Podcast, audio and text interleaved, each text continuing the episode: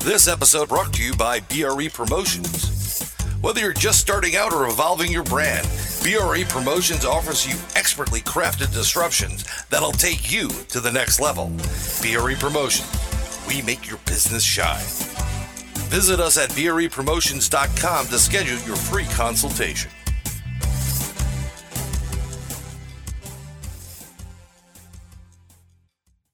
No Boomy. Hello, my name is Frank Santariga, and I'm the author of Paranormal Family and Friends. And you're listening to NoBoBuMe with your host, Bryan Bowden.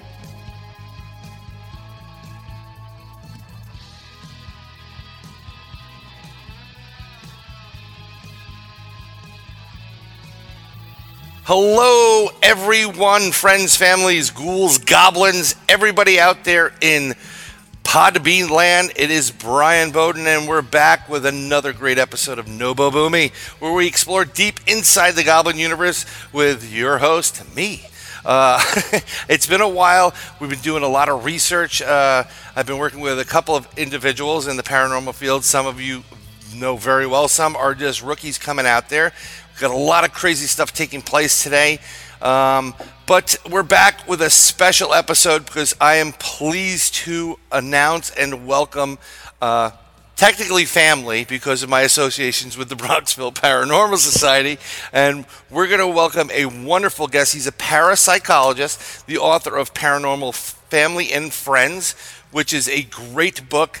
Uh, some some of the best cases of 25 years as a parapsychologist. He is none other than Frank Santariga. Frank, welcome to NoBoBuMe. How are you? Hi.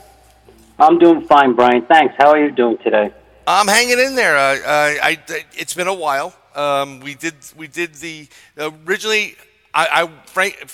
Frank's brother is Al Santariga, who's the founder of uh, Bronxville Paranormal, and that's how we got we, we, I got to know Frank and I read your book, and I still got to get an autograph when you come in on that book eventually. Okay. Um, and by the way, I just left a meeting for the BPS, so I'm going to promote that. And Al sends his best and his love and to you. Um, but it, it, we had a show, a great show actually. Uh, it was Al. Uh, Cindy Bailey Dove uh, and myself. It was called Beyond the Realm, and it was a fantastic show we were set to do a, a, a, bunch of episodes. It was two hour episodes. Unfortunately, there were certain uh, things that took place that, uh, by, by powers that be that, that, that cut that show out, and we may revisit it. We t- Al and I have been talking about that for a bit, but um, our first guest on that show was none other than Frank, and we can't thank you enough, still, Frank, for being there. Uh, yeah, you're welcome. You're welcome. I mean, sure. it, it, what a great talk about. You know, it's lead off, and you hit lead off with with a home run. It, it's that's that's awesome. Um, but on top of that, before that two hours were up, I mean, literally at the last couple of, of minutes, Frank left a story regarding um, uh, questions, lots of questions that blew him semi away. I, I'm, I'm gonna you know, it was just something unexpected and, and not uh, thought of about uh, an incident at a school. And that school is in, a, in, New England, in the state of Connecticut. And we're not going to mention the school. Um, but there were a lot of questions that came from this. And um, and it was like leaving you hanging. And the murderer is, uh, and you just didn't know who the murderer was. You know, I w- right. funny, funny. I say that because um, I remember in summer camp, my a lot of my friends, we, we, all had books to read at the, you know, that summer reading list. And one of my friends was reading a, a mystery. I forgot what the name of the mystery was, and I literally took the last chapter of the book and I pulled it out of the book I read I read up to I read up to see you know where they discover who the murderer is, and I literally just before you were like and the murderer is, and he's like he's looking through the book, and then he goes what the heck, and I go you looking for this? I didn't give it back to him the whole entire summer. He actually found out who who was the murderer when he went on the bus on the ride home. I said you'll you, will you you'll find out in two months, um, but I couldn't wait that long. Actually, I waited longer with you, Frank. So this is a situation. I'm setting it up, and I want to do a little, I guess, pre-show telling everybody um, this is a sensitive subject. We're not making light of the subject. We're not making fun of the subject. We're not making false accusations of the subject. We're just asking questions about this subject. Um, it's a it's a terrible event that took place, but I want to know from you, Frank, what happened because I know the area just as you know very very well, and things. I was I think we were driving past that area roughly when the event took place, and the first thing I heard on the news was uh, automatic weapons, and is you know something just in and then followed by automatic weapons. It was just too convenient, and then on top of that, when later on that night um, it's it's just something hits you in the gut that says I don't know what, what's going on there. But when I when I watched the the, the, the, the medical examiner of the state, you know, and, and and the problem with that was he kind of was joking a bit, um, which is it's not a that's definitely not a scene to be joking in. But what what was very crucial is he said the wounds are consistent with long rifle, mm-hmm. but those were locked in the trunk. That's correct. So he didn't have an answer for what's going on. He just kind of like said a little bit of like like jokingly or whatever, and I was like, this is just not ringing true or right. So I think this is how I left it when before you went into because you know that area well.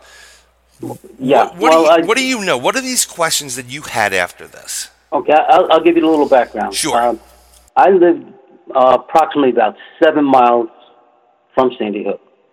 All right? No, it, it, that's the area we're talking about, okay? Yep. Um, the thing is, um, I, again, like everyone else, I was shocked. I, I was uh, mystified. I was very upset. You know, this happening around the holiday, something like that happening.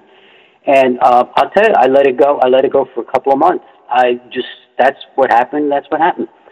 Then um, I'm, uh, I back then I was a member of MUFON here in Michigan. Right. And I was I was attending a meeting, and at that meeting, I sat regularly at, at a table with um, various people, and one happened to be a, a professor from one of the universities in uh, the upper part of Michigan. Uh, he sat there and he was doing a, a study, which is kind of funny, on the people who attend MUFON meetings. that's pretty interesting. Uh, yeah, I'll tell you, uh, that, that's a, a, story in itself. Yeah, that's like that there. Yeah, it's like those Walmart people. yeah, exactly. You got it. It's like a Walmart. Exactly. There. But. Um, I think it was just a, before the meeting. Yeah, it was before the meeting started. Yeah, we walked in, and uh, the, lower area of this uh, place where we had the meeting was a restaurant, and I usually picked up a cup of coffee before I went upstairs. And uh, I was happening to get my coffee, and um, this professor walked in, and and he goes, uh, he said to me, Frank, he says, you're back from uh, back east in Connecticut, aren't you? I said, yeah. He says. Uh, what do you make of that tragedy that happened? I said, well, yeah. I said, that was a horrible thing. I told him I lived, you know, pretty close to that area, and I'm very familiar with the area. He said, and it's horrible. He goes, he said, you, you know, my brother uh, came back uh, east on Chris, uh, came back to Michigan on uh, Christmas time, and uh, he's heading on his way down to Florida. He's found a job in Florida. In the meantime, when he lived back there, he lived in Connecticut, and I I don't know if he said it was the New Haven or the Hartford area. I can't remember, but I believe it was some area in that in, in that vicinity right. that his brother lived. And he said, well, the funny thing about my brother, I mentioned to him, you know, you know what had happened back there. And he smiled at me. He says, he says, you want to know something? He says, one of the reasons I'm leaving Connecticut is for now. I, I know if I'm supposed to say this, but the bullshit. I mean, I, I don't know, Bryan, is that all right? If I oh, that's that? that's that's fine. We're we're free and and, and flowing. God bless okay. America. okay, right. Okay. Because all the bullshit that's going around there, yep. and he goes. Well, he, then the you know the professor says, "Well, what are you talking about?" He says, "Well, you know that deal they had at that school." He says they had all of his guys. Now his, I guess he used to he worked for a construction company or whatever right. kind of uh, company there that helped dismantle that school. Really? He says, yeah. He says they had to write uh, disclaimers. They had to actually, uh, you know, uh, sign disclaimers that they would never talk about what they did or what they saw. Right. But this guy's like a free spirit, you know. He's he doesn't his early twenties. Yeah, he doesn't really give a shit in English yeah. about anything. and this is what his brother's telling me. Right. And he says, well, and he says he just packed up, and after that balloon, he said he packed up and he left. But then his brother said, "What are you talking about?" He says, "He says, let me tell you." He says, "When we went in there to take the school apart, he says that school was a mess." He says it was, it was a total mess. He says nobody could have went to that school. The the floors were that half the rooms were flooded. There's mildew and a moss growing on some of the walls.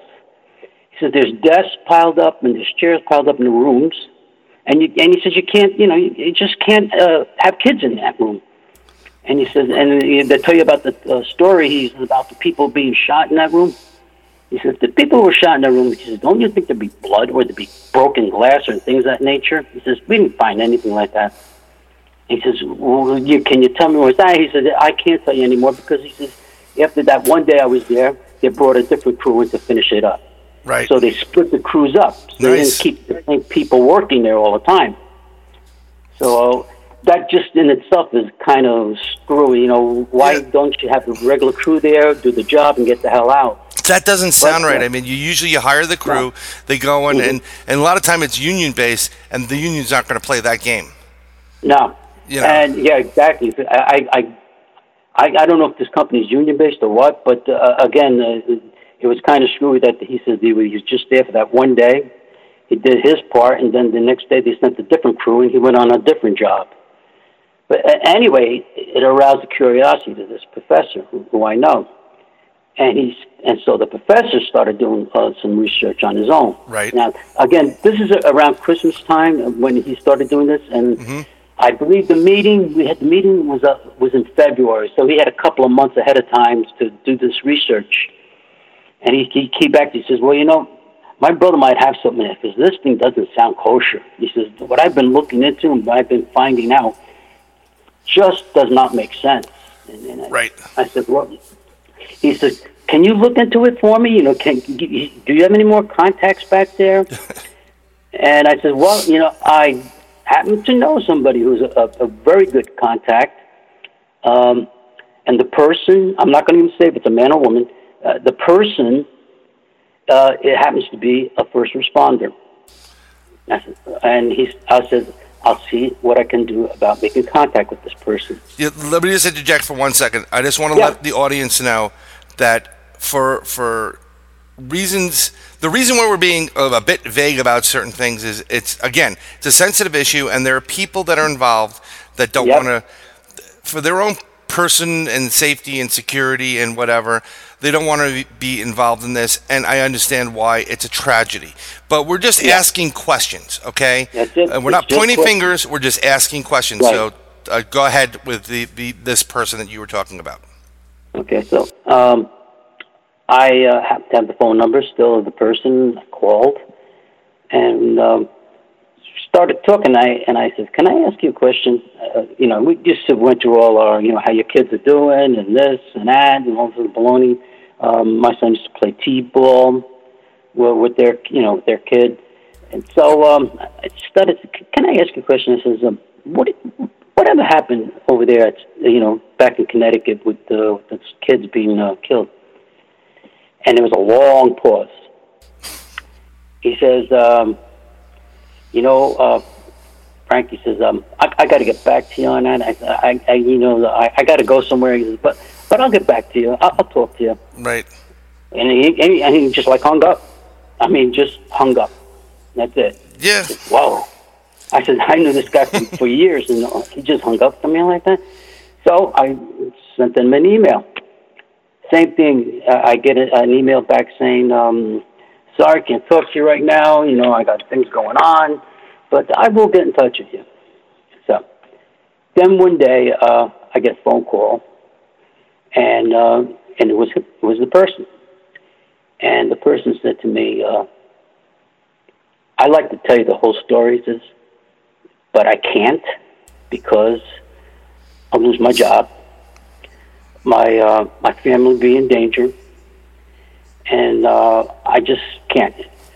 But he said, she, she, or he said to me that uh, read between the lines. Right. You Right. read between the lines. That's all I can tell you because, uh, like like I said, I'm in jeopardy if I go any further with this, this information. And you could call me back anytime to talk about anything else, but uh, I really don't want to talk about this. And I, you know, was like in shock. You know, this, you know, we were pretty much friends, and I thought he might say something to me. Right. But it didn't work out that way. Uh, so that even got me more intrigued into it. So I really started digging into it. And, There you uh, go. Yeah, I, the door to the rabbit hole has been opened. right, exactly. So, uh, and then I'm, I'm seeing all these different things, and I'm hearing about these people they call crisis actors, and and, Mm-hmm. and, I, and it's starting to make so much sense to me that they had a drill in Hartford the day before. They just happened to have the, uh, the what's the Homeland Security people there when when this happened. It just happened to happen yep. and um, it, it was it was crazy. It was crazy. I mean, they happened to get toilets. Uh, Who ordered the to- How they know they were going to need toilets there? Yeah. You know, uh, portable potties, uh, uh, things like that. And uh, it really blew my mind. It really blew my mind, and it, it just added on to the the 9/11 stuff that I was looking at. Right. It's, it's, it's just too much. And uh, what are they trying to do? What is this government trying to do? You know, when, when I remember 9 11, I was supposed to go into work and, and, and what have you, and I actually worked a late shift, so I actually watched the, the plane going. The first report was from Dick Oliver in uh, Fox 5 on, in New York. And Mhm. I wasn't really shocked by it because um, there was a plane that flew into the Empire State Building. You Oh, yeah, that ago, yeah. many, many years ago, and it can Yeah. happen. I mean, these are pretty tall buildings, right? You know, if you Yep. make a mistake, whatever. It Yeah. wasn't until the second plane flew in, and whatever, you know, it was like, wow, this is terrorism, and and you just don't expect it. Um, Mm-hmm. But there's, you know, again, getting into that 9/11 conspiracy side of it, there's more questions than answers, and Oh. even the experts that are, Yeah. are out there are now saying, no, this can't happen. It, this this didn't happen the way it is. Now, I'm not talking. Hold on, I just want to preface. I'm not talking about the, the sub buildings that were surrounding the twin towers, uh, seven and whatever. You get to a certain point where um, there's a lot of money to be involved in that, and when building seven falls by itself, it doesn't because it's if it falls in the act of this event, then you can make your insurance claim. If it doesn't, then there's other issues. So let's say I think that was helped. But as far as the, the towers are concerned, things just don't add up. No. And I had people that we, we lost people there. I almost took a job. I was mm-hmm. so close. I got I, I was very, very lazy. They were wooing me for over a year and I was gonna head up something in Morgan Stanley, Dean Witter, and it would have put me in like point blank, bullseye. Yeah, Um, sure would. and you know, and and we had the bodies stored outside where I was uh, on 24th Street at my other office. Uh, I will never forget the smell. I will never forget the quiet of New York City uh, at that moment, and the jet fighters flying over and shaking everything in your home. Um, Really? yeah, it was pretty intense. Um, and then when you start figuring out what the other I, the other plan was to do more planes and just land them any place. I mean, this was an event that, like Pearl Harbor, they knew Pearl Harbor was going to take place. They knew the ships were there. They knew they let they saw the sub come in. Um, They need a precursor to do something, so they create this. They allow the event to take place, and then they can get themselves into a war that they really don't want to get into. It's an easy way of doing it. You know, They did it with Pearl Harbor, uh, but this was civilians, and that's what I had a problem with. Um, yeah, yeah. It, but- it was horrible. Right. So going back to the school after the porter potties and everything, did you know what other questions started popping? Did you start talking to other people and Well, just yeah, I mean, I, I supposedly the school.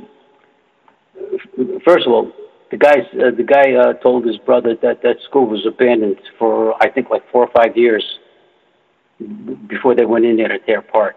So uh, I don't know how they had kids in there. Second Right. of all, there were supposed to be over 400 students in that school. I I didn't see where one person ever came out, another kid ever came out. In other words, there was no kind of an evacuation. Now the police were there within uh, what, five, six minutes of the Right. incident. something to that Where effect? were all yeah. the other kids? Yeah, where were all the other? Where's the other 400 kids? Where were they? They show no type of evacuation. Uh, then the people walking around like zombies. I mean, Right. think about this. If it was your kid in that school, you think you'd be walking? They tell you go walk into the firehouse. You're going to be walking. I'd be just crawling at the the mirrors, the, uh, the glass doors, Oh, yeah. trying to get into school. Nah, uh, it just doesn't make sense. It just doesn't make sense. And- it doesn't. And unfortunately, kids, you know, there are people that actually perished in this. You know, there, there something happened. I want to say something happened, and and I don't know what narrative people will believe. Uh, people died, children died. It's it's it's a tragedy Well- beyond belief. That, that that's okay. That's your opinion. right? Okay. Children died there, all right? That's your opinion. Well, Uh, I'm, I'm trying to give the benefit of the doubt, but I've, you know, this is a, it's a gray area. From from what I've read and heard, there was no the, the parents couldn't see autopsies. Yeah, Um, right. You couldn't exhume the graves. Um, Conveniently, the school was torn down after the event. Conveniently, the, Mm-hmm. the, the mother's house was torn down after the event. I mean, it was literally like a disposal of, of every piece of evidence and Yeah. banning people. Um, there are Thank you. people that are making claims right now and and there are people people whose rights are being violated right now because of this. Well, uh, let me tell you, they're going to have to have a, a lot of proof to uh, to you know to make these claims if they're going to. Because yeah, I heard the same thing that they want to like sue. Uh, was it Alex Jones for make saying these things? You Yep. better have proof that your kid is dead, and, and not not by because supposedly Connecticut is not leave, uh, letting out any autopsy photos, any records or information, or even uh, police records of that incident. You can't get anything. But that, On that. see, th- this is this adds to the controversy and the conspiracy that's taking place. Absolutely. And Absolutely. and as a parent myself of young children, um, this would this would destroy me as a as a person. I mean, if Oh, someone yeah. came in for for whatever reason, um, there's a lot of events that are very similar to these that have taken place. And let me explain something to people when when you're talking about a these are like false flag events. I think an event like this literally was a gun grab, and and we're gonna go. Well, well, you know, I, I don't want to. Battle politics. This was a gun grab. This is a Oh, way yeah. to get for the government to say, "Well, we don't want any more any type of semi-auto anything, and no more." So this is another violation of, of rights, and Yep. they realized that militarily uh, they couldn't do it. So now civilians are, are, are targets. Civilians are targets at discotheques down in Florida. I mean, there's a lot of other questions about that whole incident down there. Um, I have a buddy who was in Vegas. He was there. He saw people getting shot. I'm going to stress this to everybody. You know, because they're doing these events and they want to have a specific reaction from it, people will get killed. Yeah, now they will. They Yeah. will kill anybody yeah. and everybody to prove their point because they're now they're not following the law. They're above the law, and they will Mm-hmm. do whatever they have to do to take this out and make it happen. And then they make this gentleman a patsy.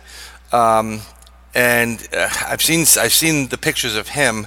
Th- it, there's there's no way. I mean, this it. There was uh, no one reported about the several other places that were being shot up at the same time. No one reported about the helicopter firing, you know, on people. No one reported that uh, there was a great video about a, a cab driver in Vegas. I'm just going to Vegas right now, where you actually can see the muzzle fire from the cab driver's uh, side mirror, and those only No have a specific angle. And it's not the thirty something stories up; it's on the top of a of, a, of an auto deck, you know, like a, a parking deck. There, there's just because people are getting killed doesn't mean that the, the narrative you're being dictated to by the media is the me, is the narrative. So that's Yeah. that's what I wanted to say about Sandy, you know, the, the Sandy incident. But continue on. I'm sorry about that. Yeah, I would li- like to me the, the the the real thing that caused the whole deal was the interview they had with the, that one father, uh, Parker, some guy named Parker. There was two. There's two versions of that interview. There's a CNN version of it, and then there's a true version of it. It's the it's the same thing. There were Yep. this. Uh, I think I don't. know, Maybe it was Global News. It was another news company that were waiting for this guy to do an interview about the and about his kid being killed. The CNN interview starts with the guy crying, you know, "We need help" and this and that. The other uh, tape, tape tape that they did, the guy gets himself into character. He starts he starts laughing and smiling, and then he told me it was his turn to get onto the microphone. He steps to the microphone. He gets into a he does, does his deep breaths. He takes his time, and then he tries to make tears come out, and he goes into a character of a grieving father. That that that got me so bad. Let me tell you, I Yep. could have choked if I was there. It- That, that's uh, they're just trying to just fool everyone. I hate it. I, I just can't stand it. Whoever it is, they, they think they're taking us for idiots. and and the problem is there's a there's, I I bring I bring some of these points up to to people, friends and family, uh, locally, and what basically happens is that like you're crazy. You, they're so offended by that that I would say that no one died there, and Yep. you can't see. This is the problem we have in this country. You cannot have a dialogue or di- uh, a, a, a conversation with anybody without someone being offended or it's so extreme. You're wrong. Right. That's it. You're a Nazi. Whatever.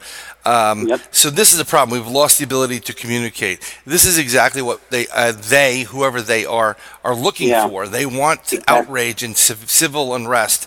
I mean, it falls Mm-hmm. into the whole narrative of, well, if you have outrage and civil unrest, then you can cause military uh, martial law, and then you can disarm anybody. You know, Absolutely. look Yep, what happened that's the way it in, after the Boston bombing. They literally Mm-hmm. declared martial law, people, and they went house to house whether you wanted it or not.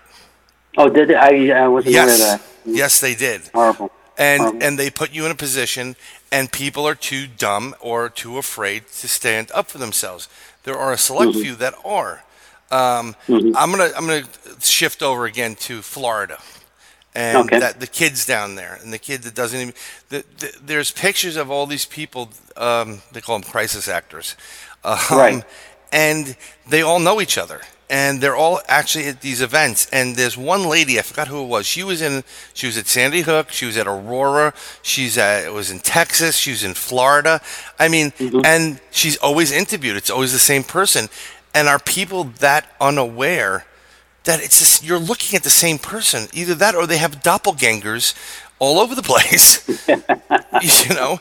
I mean and and it's little subtle. They change the hair color uh, they'll put some different color eyes in there but if you did a biometric facial recognition program it would point out and someone did that online actually it literally tagged the same people at the same at different events all the time Yeah, yep, yep. And, and and someone did it also with voice.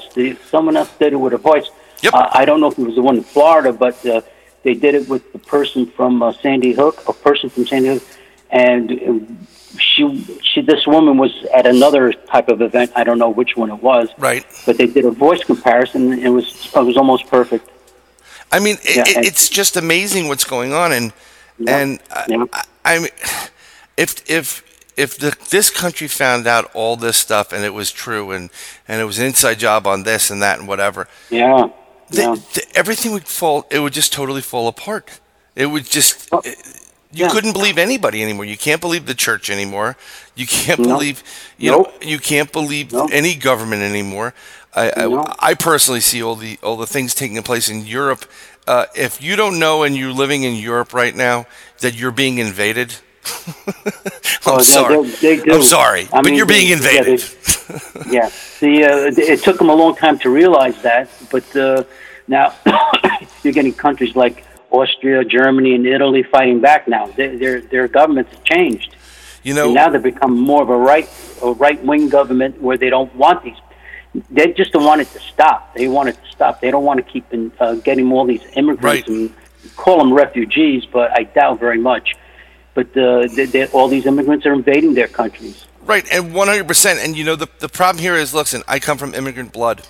Oh, we all do. Yeah. and and these are people. My I I could I will swear up and down. My grandfather and his family came here out of hardship and as refugees, but they weren't refugees. They were immigrants, and they spent.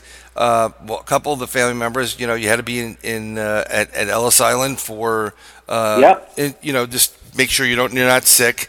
They Yeah. they were treated like garbage here, but they wanted to be Americans. They Mm-hmm. learned English. They never lost their heritage, mind you, but they assimilated Mm-hmm. into society. They worked hard. They fulfilled the American dream. There are people coming globally and talking about not only just in this country but elsewhere. They're Mm-hmm. they're demanding That's Yes. like having some like have somebody come into your house and say, "No, I demand chocolate milk," and when you Yeah. don't get chocolate milk, break their TV set and spit on their kids and whatever. That's what's taking Mm-hmm. Place here. So we have this dysfunction globally. Um, Yeah. Well, they say it's a, it's a globalist world. You know that they're trying to just make it one thing. You know, one whole thing, and I believe it. I, I just it, it's it's it's insanity. So so basically, from from the questions that you had and from from these answers, you know, like the, the information you're getting back, I mean. I was told by Frank, uh, by uh, Al. I mean, like, no, my brother's, you know, straight. He, you know, God bless the USA. We would never do that. And for hi- and he said this exactly like this. For him to think otherwise, he knows something's up. Um, well, yeah. I mean, it, it, it's obvious. I mean, they started. 9/11 was just to get into the Afghanistan, Right. uh, Iraq war. That, that's all was to it. I mean, it was it was obvious. It was obvious. Uh, How how could you know who, who attacked you? The, less than 24 hours later, you knew who attacked you. Osama bin Laden over there. How could you possibly know? And like you said, they they did away with everything to prove it. They they got away with the crime screen. They started taking all that stuff away and uh, over to Fishkill, where the, wherever Fishkill, uh, wherever they had over there in Staten Island. Yep. And uh, you, that's a crime scene. You can't do that. You got to you got to do an analysis. No, they took all that away. Right, They and, took all that away. and, and let's compound it a little, little bit further. Um, what people don't realize is the following: uh, we were about to default. This is a couple years back on on a loan uh, on our debt, first Mm-hmm. Yeah. time ever, and, and it was ba- about to be released on a, uh, I think it was a Monday morning or something like that. Um, we were going to announce that we're defaulting on our debt and we can't pay the bill, which would have just totally eradicated the, the, the financial markets. But conveniently, we got Os- uh, Osama bin Laden. yeah. Yep. Yep. Yep. Conveniently, uh, yeah, no, he's dead. Uh, SEAL, Team Six, and they got him. And nope, uh, we, he was uh, buried at sea, and and we can't tell you where because we don't want uh, uh, uh, them to, you know, Yeah, use it as an example. You know what? Give me a break. Yeah, exactly, exactly. And isn't it strange how that plane hit the Pentagon right where the the accounting office where they were trying to find out trillions of dollars? Yeah, a- exactly.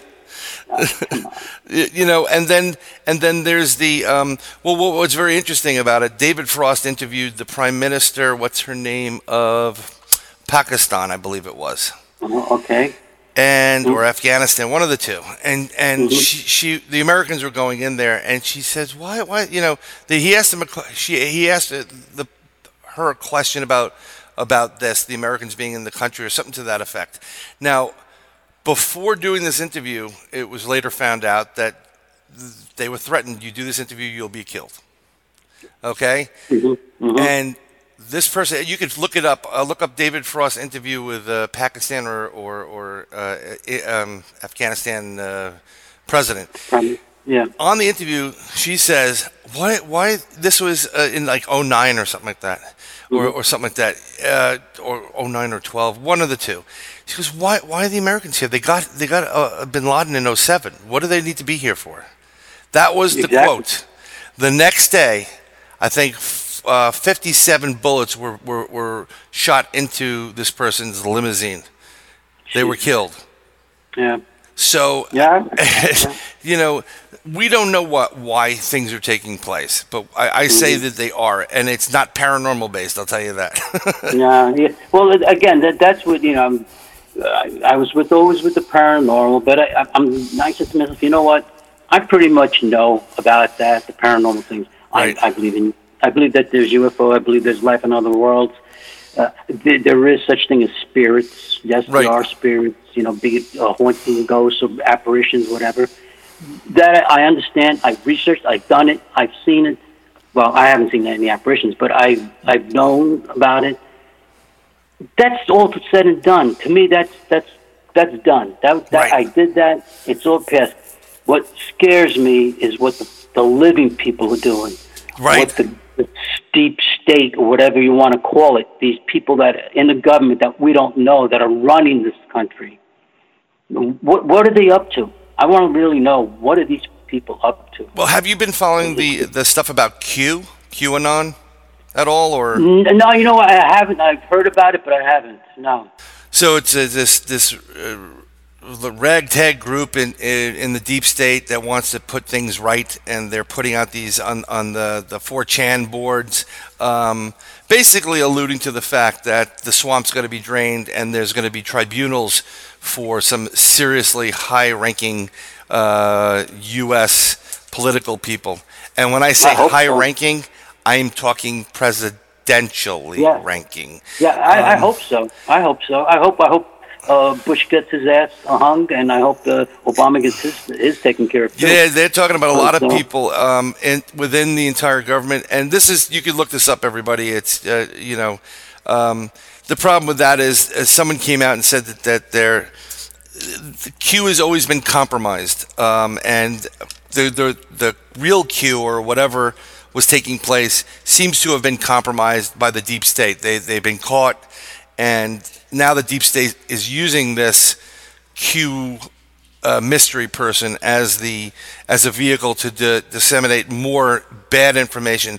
People that I know very well that, that, that work as uh, reporters and, and that I used to be very much into the queue um, are even saying, nope, this is he's done, it's done, and they're even going so far as say that not only is this done, but there are people so desperate for this that, that they're now following the letter R, which is beyond belief. But I mean, there's a lot of connection between this this deep state, uh, you know, and, and and what they're doing globally. Um, Yeah, and it's again, it, it's it's real. It's really scary that we have individuals that apparently took an oath to uphold and protect the Constitution of the United States and protect it from enemies, both foreign and domestic, and yet they Yep. become the enemies.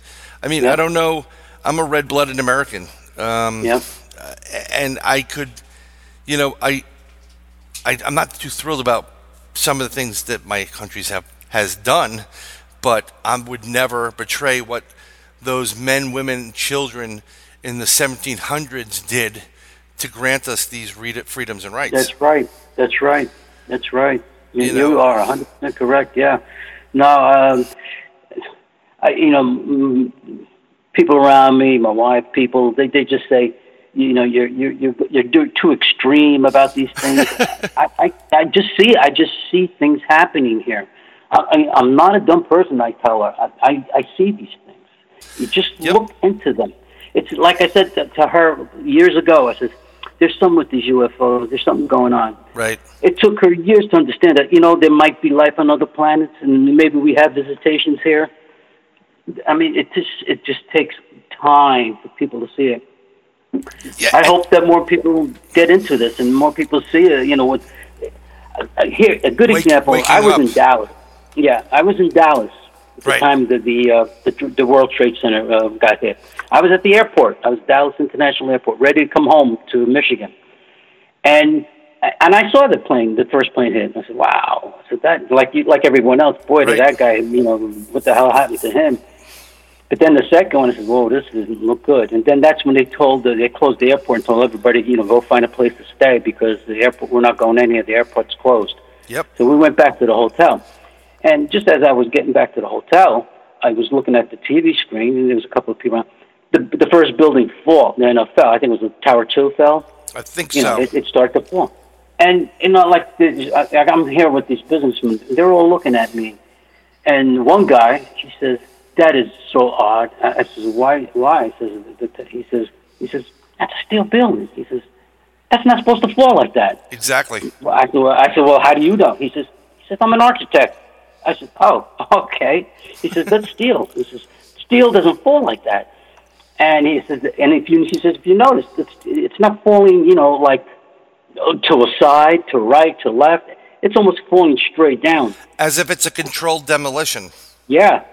I said, well, I, back then, like I said, I didn't, I didn't know what was going on. I, you know, again, this is just happening.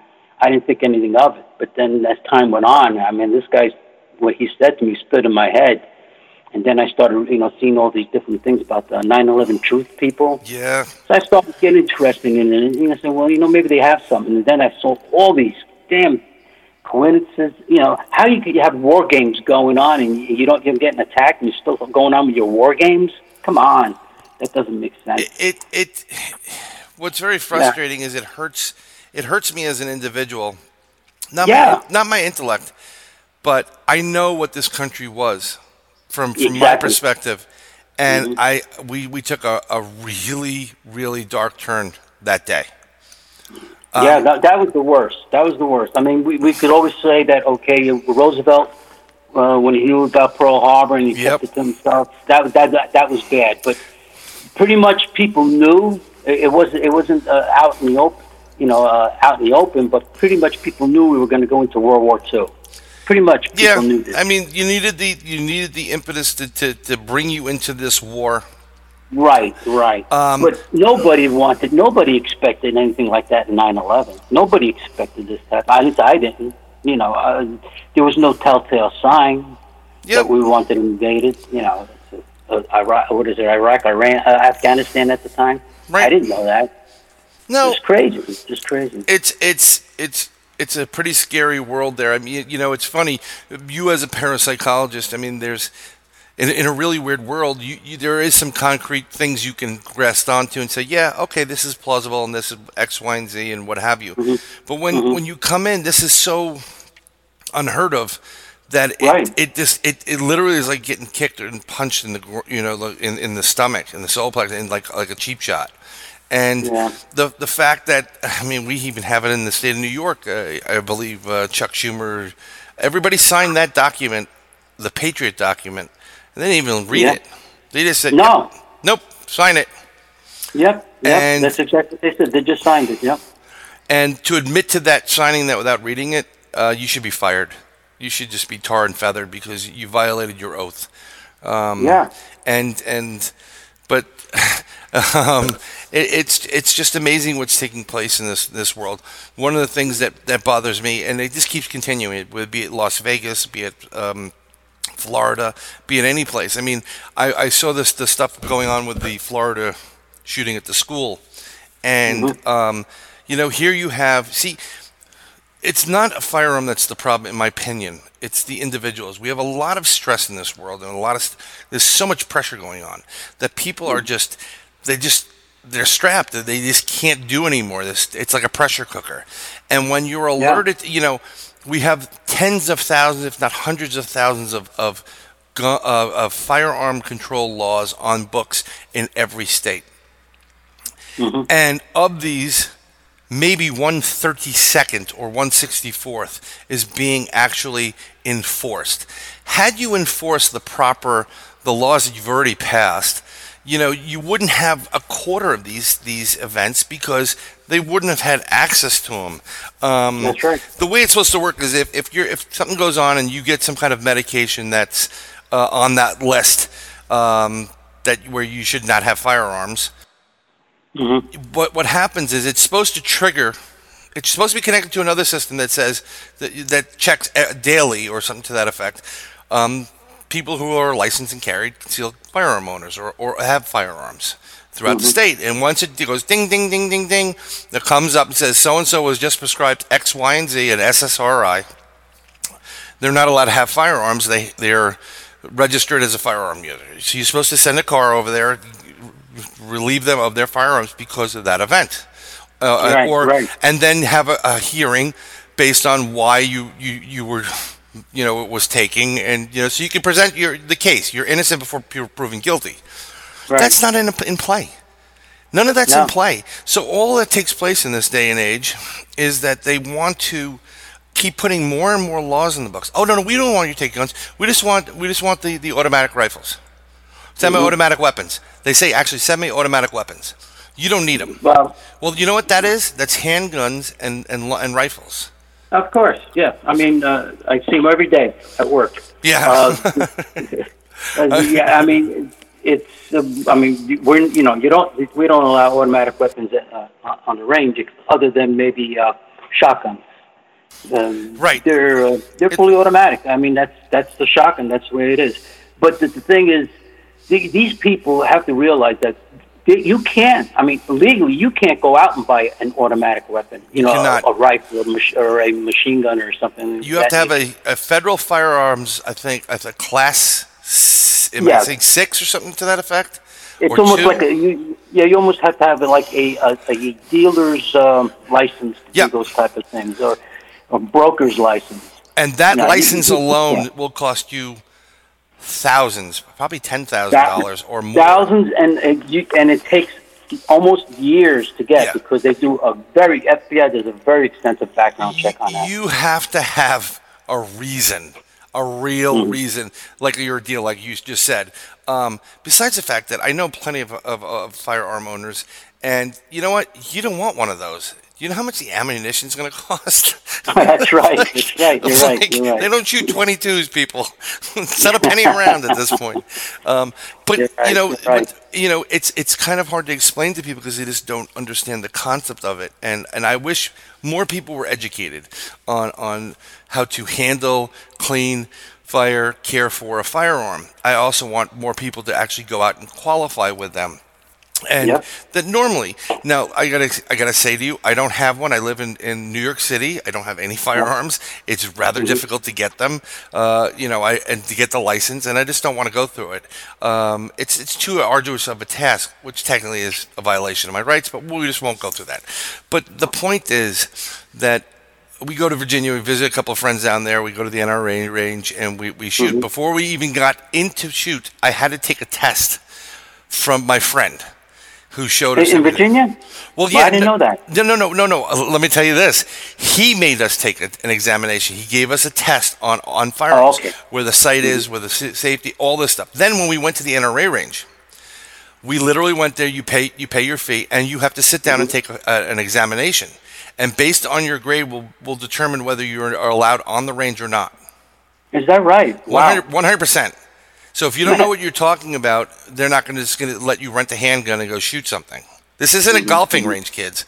This is a Yeah. firearm range. So we knew what we were doing. So I go down there with my wife, who's dressed, you know, gapped out or whatever, you know, the most mm-hmm. stylish, what stylish trends, and she's standing there and she does not like firearms. However, she is a dead shot. she's very Most, you know, most women are. Yeah. Yeah. Uh, in my case, I'm left eye dominant for, for the, the weapons we were using, and um, so I had to go with uh, you know I, I was doing better with a long rifle, uh, almost on a, on a, a sniper ish type of uh, of a, a stance, but um, I did you know we fired everything you can think Oh, of. good. Um, Good, uh, the good. the one that, that really kicked in was when he made me fire an Enfield, and and I said no, I'll take the pad, and he goes, and, you know, you, you know the pad that I'm talking about for the for the stock, yes. and the Mhm. first time it hit on the pad, it hurt, and then the Oh, pad yeah. the pad I set up for the second single round. This is what they use in World War One people, the uh, the the, Yep. the English, the Enfield, and that pad slipped. I can feel that thing right now. And this Oh. was this was at least ten years ago that I fired that weapon. It was such a, a, a, a jolt to my shoulder beyond belief. But there, there Oh, she yeah. goes, and, and some guy goes over and, send, and says, "You want to fire an AK-47?" And he had one. He had a full auto, and she's Mm-hmm. sitting there, you know. So, but the one thing is this: I appreciated that she went through all that and she learned how to take it, you know, take them apart and then look and, Mm-hmm. and where to clean it. And she doesn't ever have to have one, but she knows how to use it. She's not That's good. afraid of it. Um, Good. and I think that the part of the problem with these these weapons is, is fear. So, which is you know that's the thing. It's lack of education and fear. You know the the world's flat again. By the way, Yeah, You've been yeah. following that, right? So the world's flat. So if we travel far enough, we will go off that edge. Um, and and but this is the the mentality that people have. Like, you know, the whole thing is the a single bolt or, or, or a regular rifle that, that is a semi-automatic. As soon as you know three or four in a clip, and you pull, pull, pull, is no different than one where you put it to make it look like an an M uh, an M15, an M16, an AK-47. It's kind of like having a Yugo and then putting a, a Lambo shell around the Yugo, a Lamborghini shell around the. It's still a Yugo. That's all. Okay. Yep. Yep. Yeah, so it, it, it's it's insanity what's going on in this world. Yeah, yeah, well, yeah. I, I think we, we, we killed enough. I, I I get up, you know, I really get get carried away. I'm sorry, I do No, get no, carried no. away about this.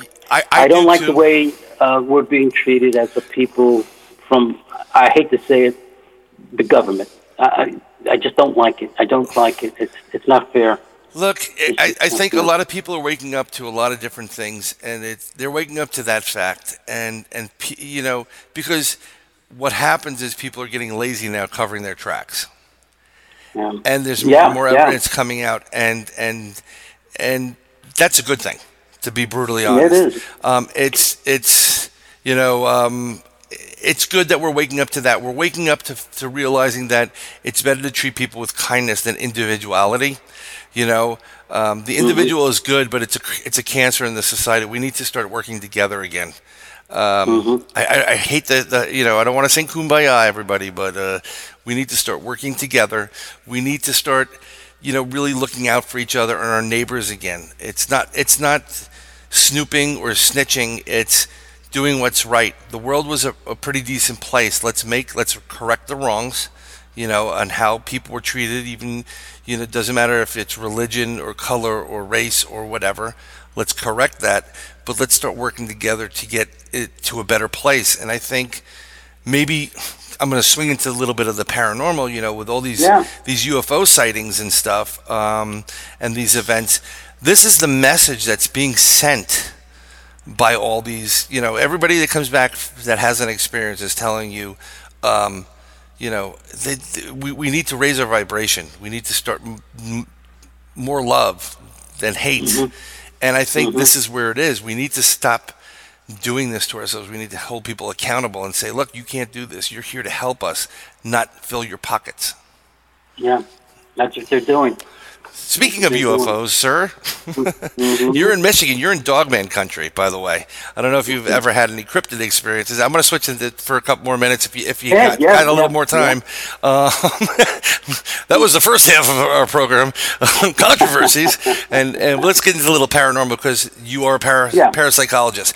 So speaking of Michigan, um, there is the land between the lakes and and, and the Dogman. You know, up there, that lichen, the 12 foot werewolf. Have you heard any stories or have you investigated any of that stuff? No, I, I'll be honest with you. Ever since I moved here to Michigan, I pretty much uh, got out of the um, out of the investigating of the par- you know the paranormal. I, I mean, I've had I did one investigation that uh, to- turned out to be a total farce. I, I I guess these people found me uh, uh, online or something, and they asked Yep. if I would, would join them at an investigation at a um, at an old opera house here in Howell, Michigan.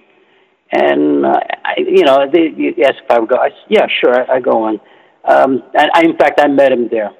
And all I see, I, all of a sudden, I see these four va- vans pull up. It must be sixteen to twenty people coming out. Oh my And gosh. yeah, and this the opera house isn't very big. I mean, it, it was built like in the 1850s, and and it's not very big. It's it's really a small building. That's all it is, with chairs. And but they were everywhere. They were making. and then I had one guy. He had this. Uh, I, I forgot. I call it the squawk box. The, the Oh. Alfred told me it was something else. Yeah, the were supposed to get SB7 box. Al has one of those. It is it is so freaking noisy. It's like But, but yeah, let, let me tell you what happened. Oh, my me- God. This, this, this is the funny part about the whole thing. First of all, they're making noise like crazy. People are upstairs, people are downstairs, and everybody's walking around. You, you can't hear what's going on. Then I, finally, one guy comes running down, and he's got that box in his hand. He says, "Listen, listen to this." And you hear people talking. "Oh, Yeah, sorry, you know. He said, "Listen to this." and then I'm, I'm, I'm, I'm looking at the guy at the face. I said, I said, "Do you know what that is?" He, he goes, it's it's got to be spirits. I says, spirits my ass. I says, you says you're you're here by Interstate 96. That's the truck drivers. I, I- that's when I said, you know what, guys, uh, I got to leave. And that was your I last leave. investigation, I huh? left. I left. I left, and that was the last investigation I did here in Michigan. That's great. But I, I do get spirits. I, I can't. I can't. I can't handle that stuff. When I used to do investigations, I know Al says I'm old fashioned, but here's what we had: myself, another person, Well, I was at that time. I was being mentored, so uh, it was the, the guy who was really in charge, and he was mentoring me. He had this woman who was an, excellent, excellent psychic. She was just, she was, I must say, close to 80 years old, and she used to live in Manhattan. And she was Yep. just terrific. It would be us three, a tape recorder. You remember the old cassette tape recorders? Yes, I had one of those. okay. There used to be that, a 35 millimeter camera, a Polaroid camera, and that's it. That's when we, we would go and we would do our investigations. so you had the And, cold, um, ch- cold check uh, camera. I mean, Yeah. recorder. That, that that that big one that that leather strap, right? Yeah. And like like that, that that microphone plug that had the two plugs on it. The two. Well, no, we didn't have- No, you no, didn't have this- that one. I, we had a we had a real fancy one. We had the microphone was built into the tape recorder. Ooh, they spent Yeah, that extra. was. We, yeah, we had a good one. We had a good. But that that was the extent of our equipment. I mean, we didn't have anything more than that. And I, sh- yeah, we would get um, what there was the EVPs. You know, we would Right. get something like that. And uh, but we mostly uh, depended on our psychic. We would do the research on the on the place we were going. Um, you know, the, I used to call him the boss. But, you know, Jim, he would do, uh, and and I would do the research. Then we'd get in hold of the psychic, asked if she could attend, and she said yes. We never, ever, ever told her where we were going, when we were going, except for the day before, a couple of days ahead of time. Right. So she could make arrangements. Make your schedule available at this point. Right. And, but she never, ever knew where we were going and what it was, what, what the history of the house was. And then she would come back, and you know, as we were walking through, she would say all the things that she uh, we would she would encounter. She would uh, again, she would still have the, the tendency to see some spirits sometimes. I, I, we never did. We never saw Right. an apparition, but she would see these things. She would sense these things, and I would say, I would say at least eighty-five percent of the time she was right, hitting it right on the money. She was very good. She was very good. So when I when I see these people now with these gadgets, and they this guy has a um, this Ghost Adventure, he's got this little thing that has the stick people running around. And I don't know. That that's an actually you would actually enjoy that, and I'll tell you why. Uh, the technology behind the Xbox Kinect is super super deep. I mean, it's really impressive. Uh, this thing was created primarily, I guess, the patent on it. They were trying to do something where they can actually mimic and detect the, the movement of like for surgeons. So you could be in uh, the U.S. and do surgery on uh, on a on a patient uh, anywhere in the world, and I don't. I, I don't see how that works. it, it, it you do that? uses what it does is it uses sensors and, and multiple cameras to um, to to detect. It, it can detect your blood pressure. It can detect blood flow. It detects pulse. It tec- it detects um, because it, it takes more than just one uh, d- um, dimension uh, image. It could it takes depths of field and it picks up on all these other little anomalies. Not does it use reg- regular photography, but it uses infrared. Yeah, that those things I understand, but this thing I was watching, it looked like a, a, a stick a stick Right, person. because what it does is this, and the way it works on Rail Kinect for, for Xbox, the game, the video game system, I'll tell you how it is. So you hook it up to your system, and then it you, you set it up, and it detects your room's distance and width and height and whatever. Then it, it maps audio that would fit there perfectly. It detects where you are, your, your, your mouth. It uses heat too, so it's almost like a FLIR. So it knows when you're moving left and right. And then from that point, it knows what you look like. Now, when someone comes into the field of view on, on a Kinect that it's never saw before, it'll say unknown. And it'll hover over that person, unknown, no, no matter how tall it is. So, for example, my daughter, we were doing playing Kinect. I, I was standing there, and she came in. So it says new new person. They didn't know who it was, and then you can assign a profile to that person. Then it detects when it sees that person, like facial recognition, who it mm-hmm. is. So it's just so sensitive that it just picks up on things. And there's a great videos of people looking Kinect, and it detects there's nothing there, but it detects something that is there. It's seeing it through its electronic eyes better than we're seeing it. So going back to paranormal, if you're work if you if if you're only visible in, in infrared spectrum, then if I'm looking at you, you know, you could be standing right in front of my face, I can't see you. Mm-hmm. Yeah, So I understand this is, that. Yeah, This is how it's. that. And so when you see the stick figures, what it does is it whoever programs the system, it says whenever you find something anomaly or whatever it is, put th- this would be you know put a stick figure in. It'll tell you that this is P1 for for for palm one. This is P2 for palm, two, you know, like, like right side, left side, and then just take those. This is what I'm going to give you. It's just a regular stick figure where the head would be, the height would be. So that's why you're seeing the stick figure. Um, it's very interesting. It's very intriguing, and um, I'm, I'm not I'm, I'm not totally sold on it, but it's probably one of the better machines or, or, or uses of technology in this current day and age than anything else. Well, like I said, uh, I, I, I, it's been years since I've done it, and um, it- it's, it's. I, I, maybe I'm not. I, I'm not into it. I don't know that much about it, but I, I, I don't buy it. I, I just can't buy that. You know, it's just, I have a hard time Well, um, buying them. Yeah. I, I, But, I, I get uh, it. As far as okay, as far as Michigan here, I, Right. I do get a, a, a quite a few people who uh, do email me uh, about UFO reports. Really? Um, yeah.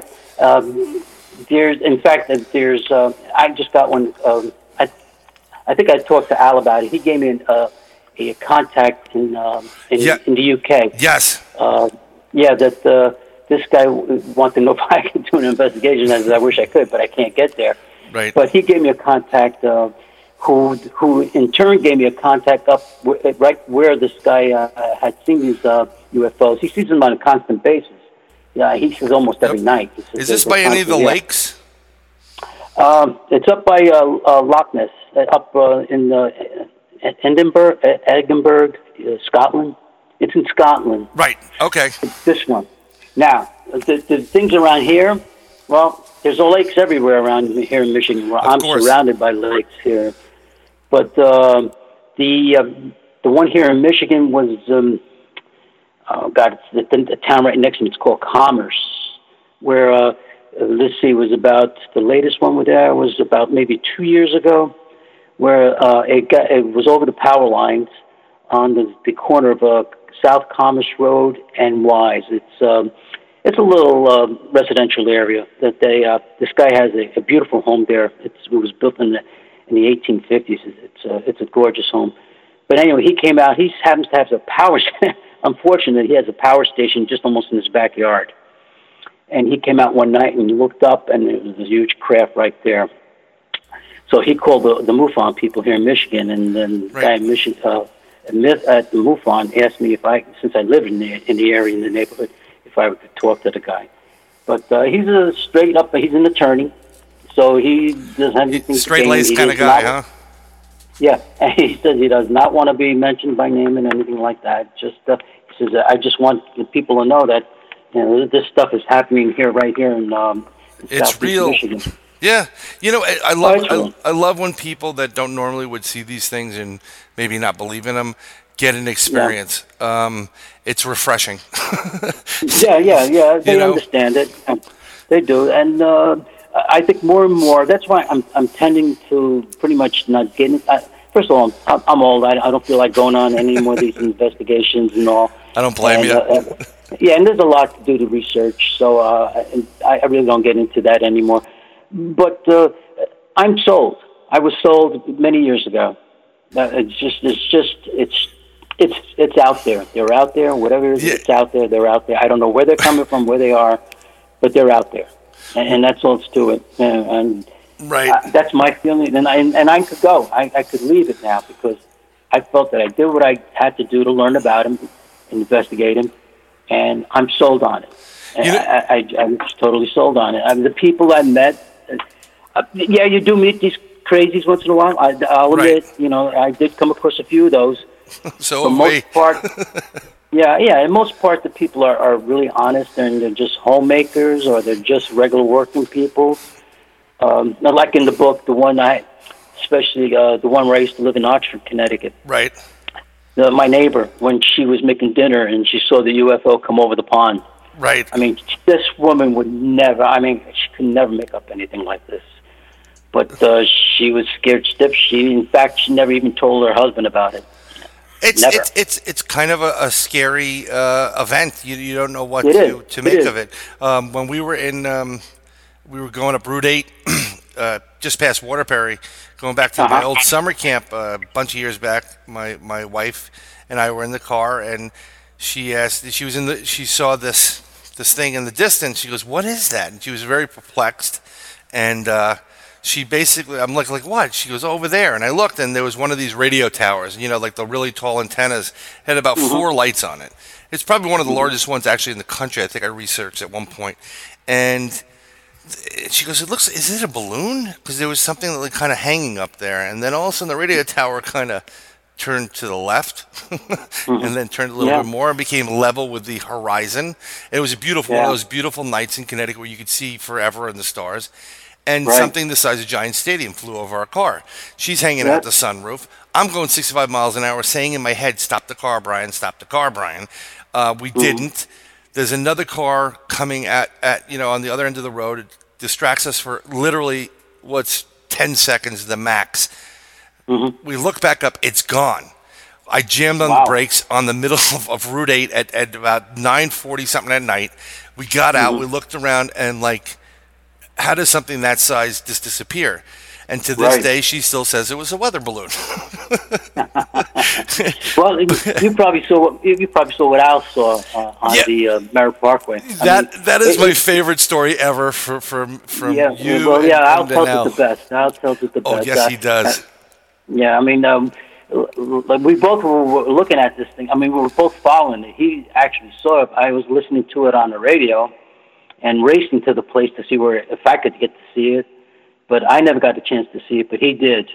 But uh, it, Yeah. it, seemed, it seems like the same one that, that traveled between the Merritt Parkway, 84, Route Yep. 8. It's always in that area. It, Yeah, well, that- well that was the one- Sikorsky, Sikorsky helicopters are there, right over there in the mirror. Yeah, that yeah, that's And- what. But we, we you, you know, you know Sikorsky. Hill. I mean, we we know them by heart. They're right down the river from us, so we Yeah. used to see them all the time. Well, what I, But what- no, No, I was going to say what I love about the story is, you know, here's Frank. Frank is a parapsychologist. He's into this forever. I don't know if Al was into it as much at that point. Al's Nah. stuck in traffic on the highway. His car dies. Walks over to the cop and goes, "Listen, what the heck's going on?" And the guy goes, "Look up." And he looks up and he sees this gigantic mothership, something out of Close Encounters, that poster, you know, and he's Right. like, "Holy, holy crap!" Uh, eventually, they're calling in the Air Force. Eventually, all the cars are dead. And this thing takes off, shoots up like a bat out of hell, and Yeah. cars come back on. Mi- mind you, th- at this point, Frank, I think you're, you're like you're traveling everywhere you can. It's over here, the Michigan on UFO Avenue, you know, uh, UFO on Michigan Avenue, you know, all, all over Bridgeport. yeah, right. You get I'm back. trying to follow it. Yeah, and and, and uh, in the end, you come back. And he comes walking through the door. He goes, "You know what the heck?" He goes, "You know, what the, you missed it. There's a UFO." He goes, "No, I saw it." and it was just like, you know, it's always that one person you wanted to see it. You want to experience this. You want to have that. Oh, like, yeah. That that that I moment. had my, I had my camera with me. I had my video camera. I had my regular camera with me. and my binoculars. yep. I had I had it on the station. I was traveling towards it, and then all of a sudden the guy in the radio said, "Well, it's heading this way," and I was completely from the opposite way. I said, "I lost it," so I went back home. But then Al came back and you know just recounted everything he did, and I, I said, "Yeah, I saw it. I mean, I heard about it on the radio." You know what I love Following- about this? What was the name of the radio DJ that was was was uh, broadcasting that day? Be, um, what was that show? Tiny Markle. His Tiny name was Tiny Markle. Yep, Tiny Markle. Yep, Was that on CCC or, or WICC. ICC? Yep. Um, WICC. and And y- uh, you know what? There, there's like no news. You research this incident. There's no news anyplace for it. You can't find any mention about a UFO that took place there. Well, here's the thing. The next day, I started, you know, started Right. calling different people and to find out what was going on. And, I, and before Tiny uh, got off the radio that night, he says, "Hey, we're gonna, you know, I got to leave now, but we're gonna get back to this tomorrow night. This is the first thing we're gonna be talking about. You know, this is it." And I'm all excited. I'm ready to hear the news the next morning about this thing flying over Bridgeport and Yep. Fairfield. Nothing. I heard nothing on the news. Nothing. Oh no, I, I take it back. I think somebody said they mentioned some. They saw some kind of strange lights in the sky, and that was it. That was it. wait Yeah. a minute, this thing was on the news for two hours. I mean, it was following for two hours that, that night uh, on the radio. Well, But uh, again, nothing. And then Yep. I started calling the airport. I started calling Sikorsky Bridgeport Airport right. to find out. They says, "Nah, we don't know nothing." What do you mean you don't know? I said, "You're five miles from the radio station. You, it's a direct line." I says, "You had to have something on your radar for it." No, he said, "We have nothing on this at all." I would so I was getting frustrated. Yeah, I would love that audio. I would love some audio or some newspaper article confirming it. But it's almost as if someone came up to Markle and said, "You're going to shut up about this." Like, She, you know what happened? He, I, the next night uh, again. You know, I'm ready to hear him, Right. him talk about it. He wasn't on the air. Well, they He called. Supposedly, he's not. He's a little under the weather, and and then of course me. I called and said, "I thought we were going to talk about the UFO." And the guy said, "What are you talking about? What UFOs?" And no, we're not. We're going to talk about uh, Mayor Guzzi. Uh, he wants to re uh, put in this guy councilman to go there. I said, "No, no, no." yeah. I said, we were, you know, a lot of people, and supposedly, and and this is, you know, uh, this is what you hear from the, you know, other people talking. They were calling in too, asking about that, and but they Wow. weren't putting them on the on the air. Nobody was putting these people on the air. Talk about cover-ups! I'm telling you. Yeah. And, but I, now, for now about they don't yeah, do that for that two weeks. now. Yeah, well, for two weeks I tried. I tried. I called people. Uh, I even wind up calling uh, out, out in uh, Long Island Republic Air Republic Airfield see Right. if they had anything on their radar. Nothing. You know, uh, if they did, they wouldn't tell me. But the odd thing about it, that same night, that same night, Mm-hmm. and they, that's the same night that they saw the UFO over the uh, nuclear power plant, Indian Point. Really? I don't know if you're that same night. And uh, the way I found out was by uh, oh, what's his name? Phil Imbrogno. Phil Imbrogno. Yes, I, I love yeah, Phil. him.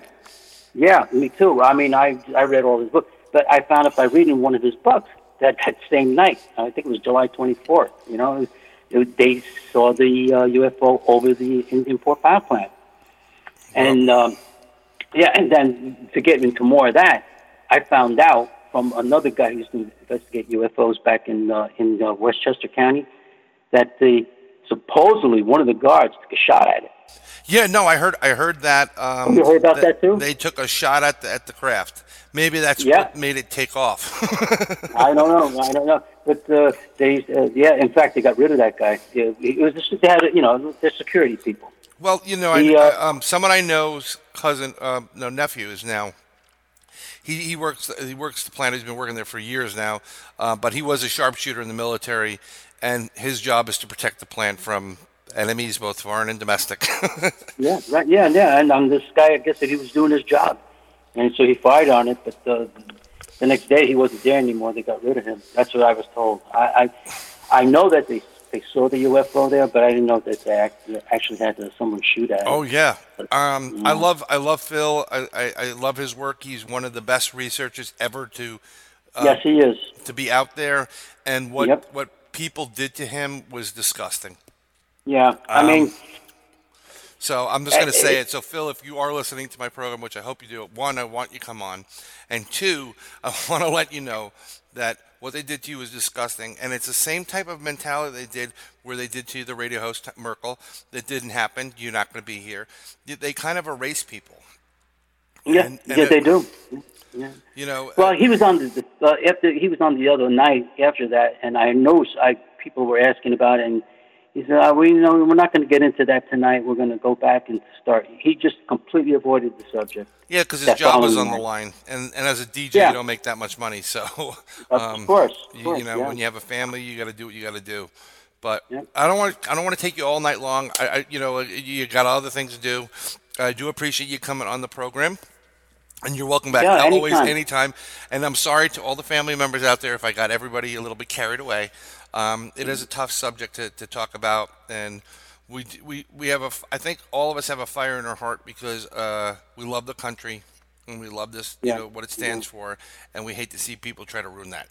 So yeah, you know what we'll do next. We'll do next time, Brian. We'll do uh, the research I was doing for my, my other book that I was about to write that I never got a chance to on the uh, oh people that ex- have the um, um, Black eye? near death experience. No, near death experiences. Oh, definitely. Some- let's let's def- please definitely. Um, I got a, I got a great program we can do that on. It's a new show that's coming, and uh, and I just gave everybody a little hint and a little. Uh, you know, I'm, I'm leaving with a cliffhanger, but the, yeah, there's something else coming your way, people. Um, but uh, if people want to find you or ask you any paranormal questions, are you available, or and how Sure, would yeah. you do that?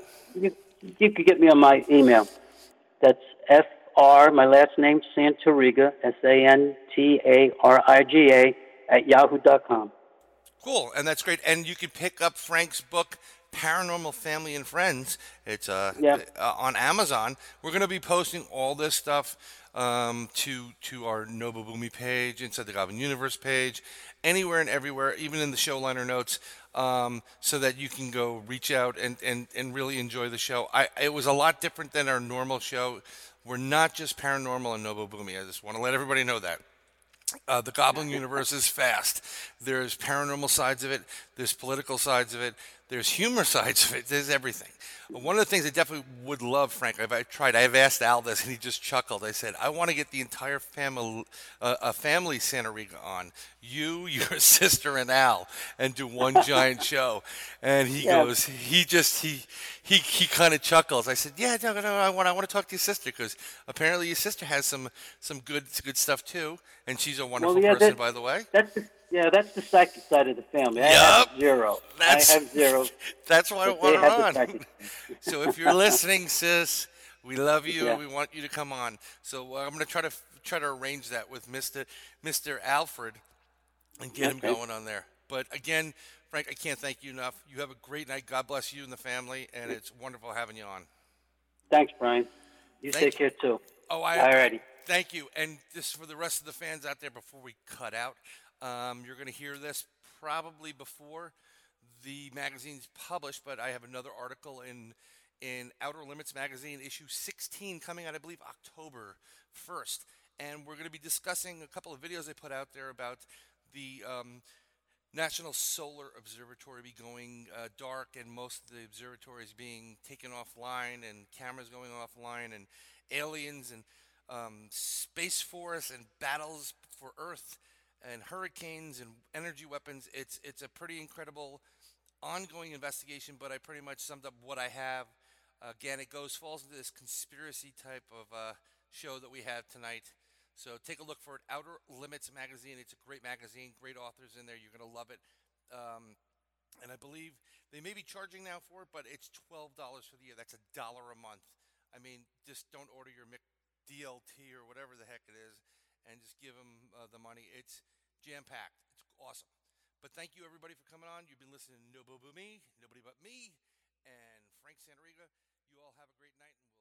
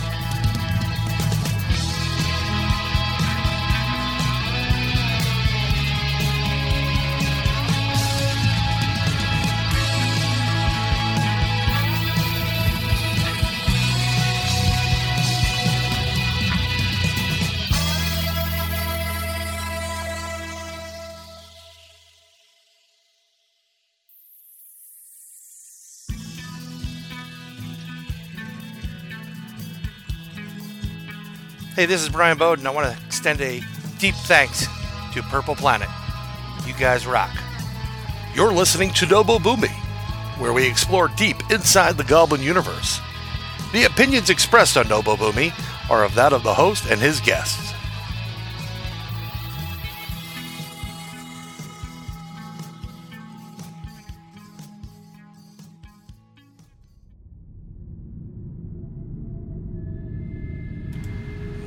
Spirits everywhere, watching, waiting, seeking that opportune time to reveal themselves like no other. They fill our worlds with so much. Seriously? You didn't just do that. You farted on the promo? What's wrong with you? I thought you were professional. G- go away. Go. I, I got it. I got it. Hey everybody, it's Bryan Bowden, host of NoBoBuMe, where we explore deep inside the Goblin universe. We have an amazing show that covers the paranormal, conspiracies, music, art, entertainment, trending topics, and so much more. Please join us by subscribing to the show on Podbean at InsideTheGoblinUniverse.podbean.com, on iTunes, Google Play, Spotify, Stitcher, TuneIn, and everywhere you find podcasts. It's an informative, fun, and overall entertaining good time, and uh, we'll keep the gas to ourselves. Why don't you burp next time? Somebody get me Brian Anderson.